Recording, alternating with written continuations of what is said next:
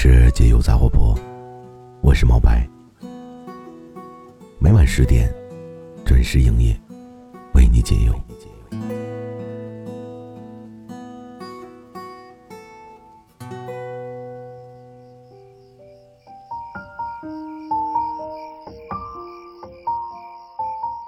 你的身边还有书吗？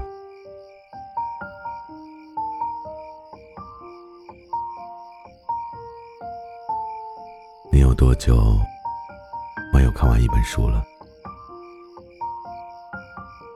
或者说，距离你上一次看完一本书是什么时候了？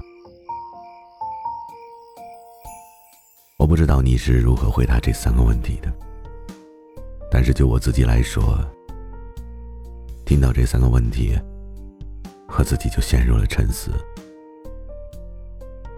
我真的。很久没有看书了，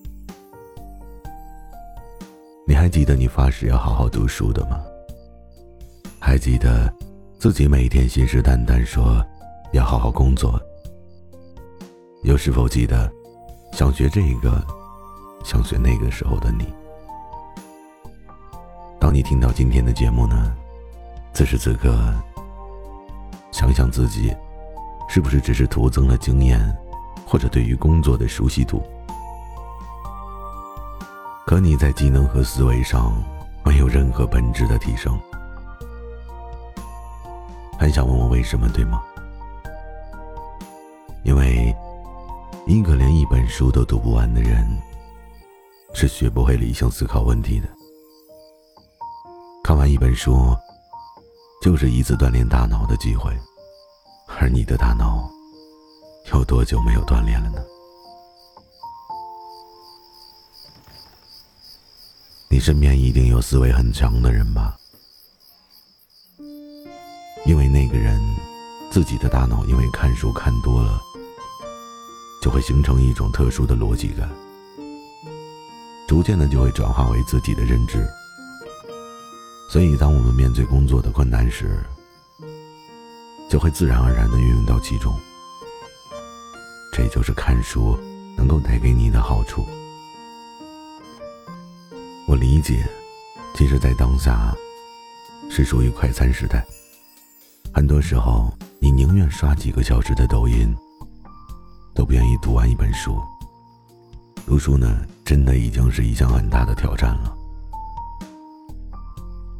我们呢，也经常会被外界的信息干扰打乱。一会儿微信好友发来信息，一会儿朋友圈红点又出现了。尤其是你刷短视频的时候，你甚至都不知道时间过得有多快。你是不是也是一个离开了手机流量就没有办法过日子的人呢？很多时候，你不得不承认，手机就是一个没有生命的东西。他可以随时随地的离开你，但是拥有了思考能力的你，却不知道在什么时候已经无法离开了手机。你知道读书的好处吗？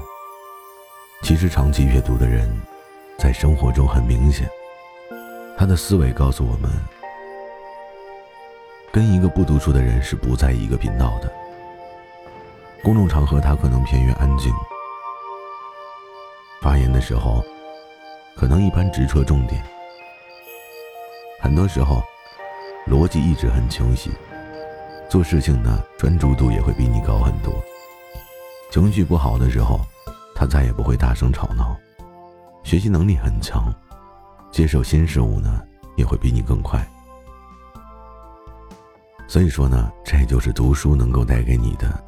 最直观的感触。有人会说，其实自己很忙，没有时间读书。那为什么你刷短视频的时候，就突然间不忙了呢？因为你在忙里偷闲，对吗？那为什么不可以忙里偷闲的看本书呢？我其实一直觉得，玩手机的人，就像一个肉墩子矗立在世界上，通过手机。感知外部世界的变化，所以说，如果我们不得不麻木的像个肉墩子一样矗立在陌生人群之中时，我希望你可以选择手里那本书，并从中逐渐的找回一种感觉。这种感觉呢，就像是来自于我对你的微笑。